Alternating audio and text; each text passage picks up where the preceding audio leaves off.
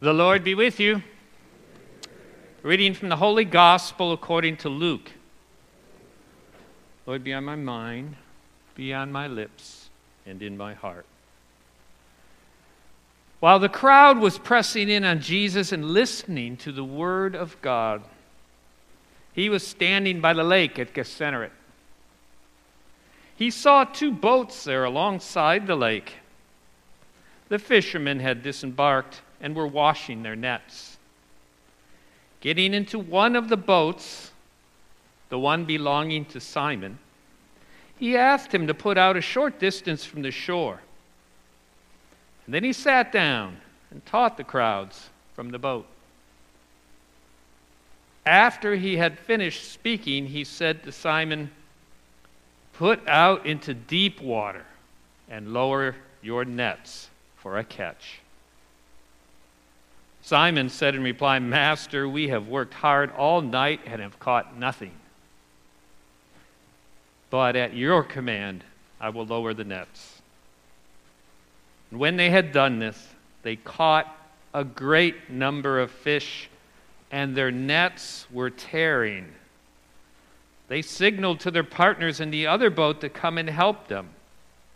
They came and filled both boats so that the boats were in danger of sinking. When Simon Peter saw this, he fell at the knees of Jesus and said, Depart from me, Lord, for I am a sinful man. For astonishment at the catch of fish they had made seized him and all those with him, and likewise James and John, the sons of Zebedee, who were partners of Simon. Jesus said to Simon, Do not be afraid. From now on, you will be catching men. And when they brought their boats to the shore, they left everything and followed him. The gospel of the Lord.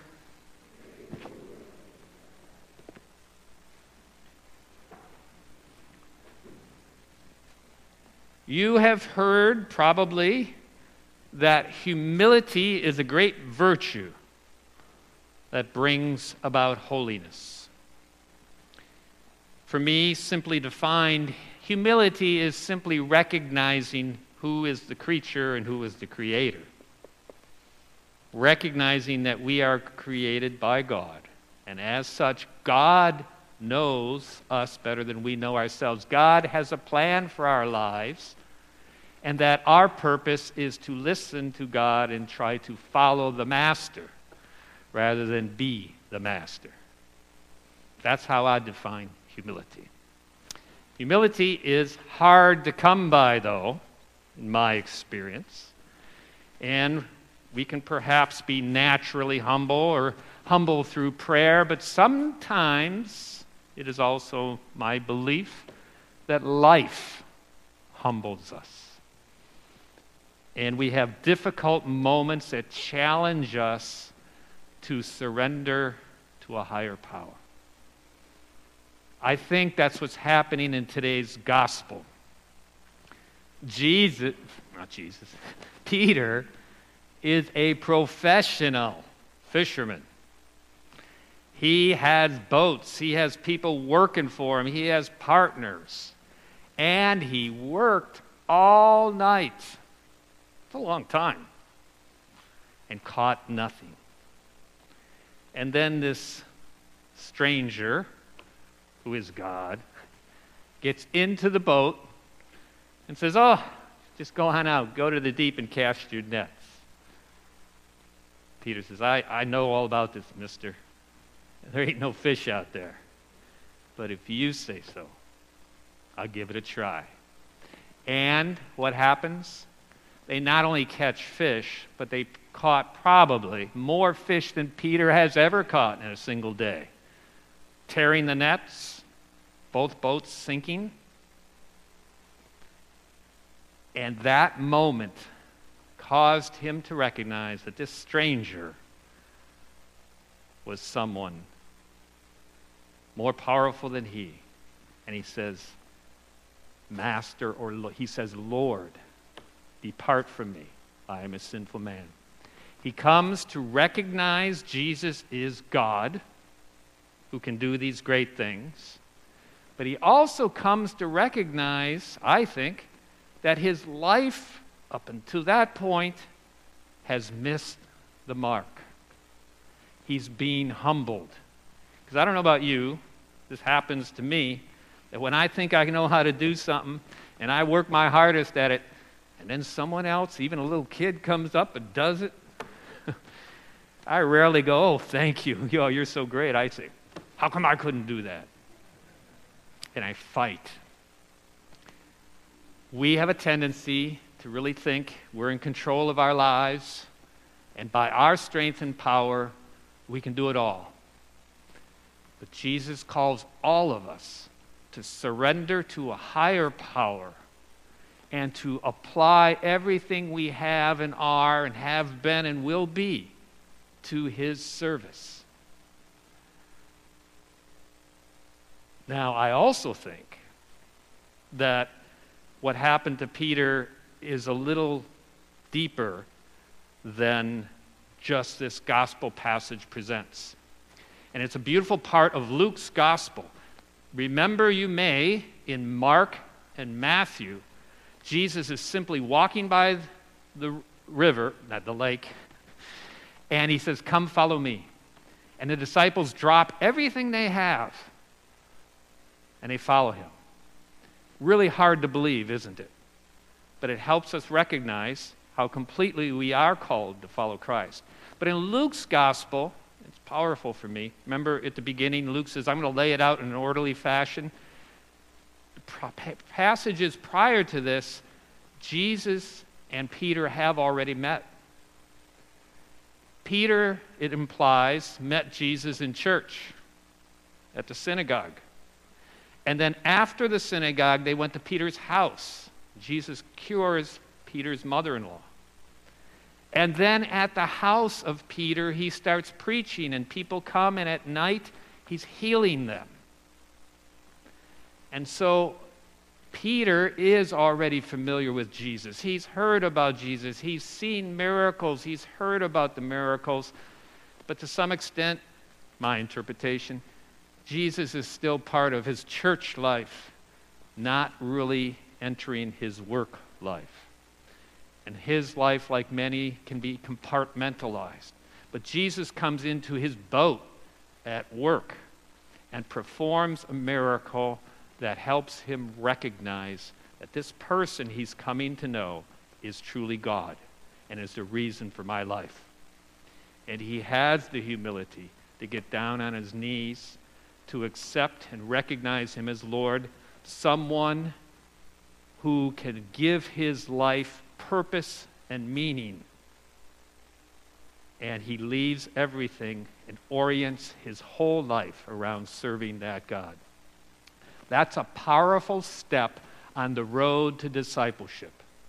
We come to know Jesus and are familiar with him, but at some point, life has a way of humbling us where ideally we recognize Jesus as Lord of our life, comes into our boat, and we have a life changing encounter with Jesus Christ that shapes our entire life. And it's like going out into the deep. It's taking our life to a new level, giving it meaning and purpose. Because what it takes us years to do, God can do like that. He wants to direct all of our actions so they are super abundant. Super abundant not only for our well being, but for the good of the world, for the good of His kingdom. I call this D camp. You know how you go to summer camp? This is divine camp. God wants to give us divine companionship, assistance, meaning, and purpose. D camp. But it's tough, and it's a challenge. God wants us to leave everything behind and follow Him. And Peter had to take a risk God was saying, Let's go out and cast your nets. Peter said, That makes no sense to me. right? From a worldly point of view, sometimes following God and trusting in Him rather than thinking first about our own security is contrary to what we naturally would believe. We have to take a risk. And when we take that risk, God works miracles in our lives that helps us recognize who He is and how much power He truly has, and that our life is, doesn't have its full meaning and purpose unless we orient our whole life around that. And how do we orient our whole life around that?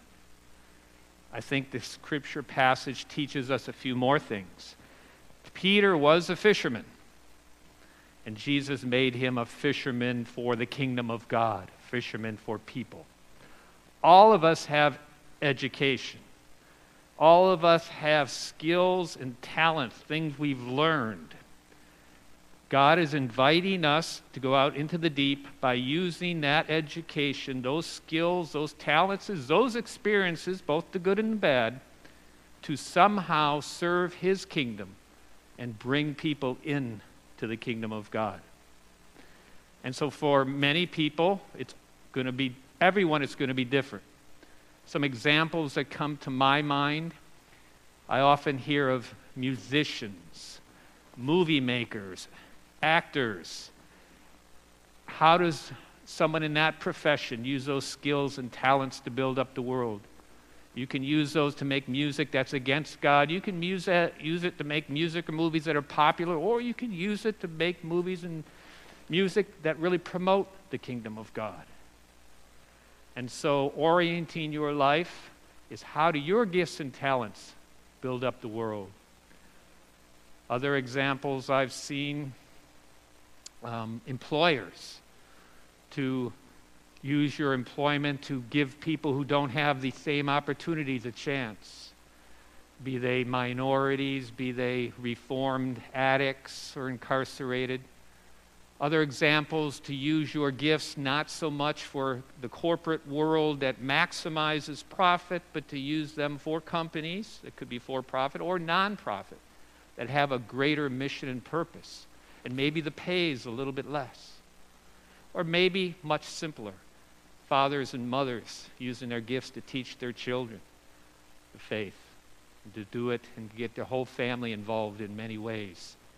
The list goes on and on. How do we use our gifts and talents to build up the world? And finally, this passage teaches us a little bit more. Peter didn't do this overnight, even though Matthew and Mark imply they did. Peter slowly got to know Jesus, and Peter listened to the Word of God.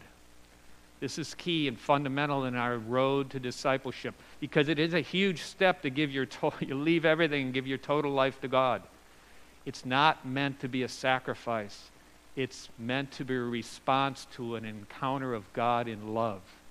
And we cannot have that encounter of God in love unless we start putting ourselves in the place where it might happen.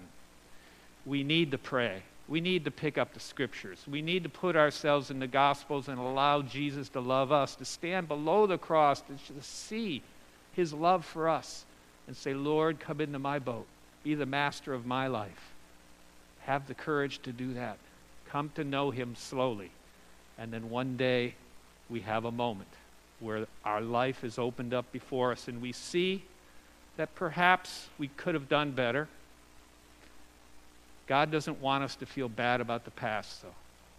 The encounter makes us feel good about the future.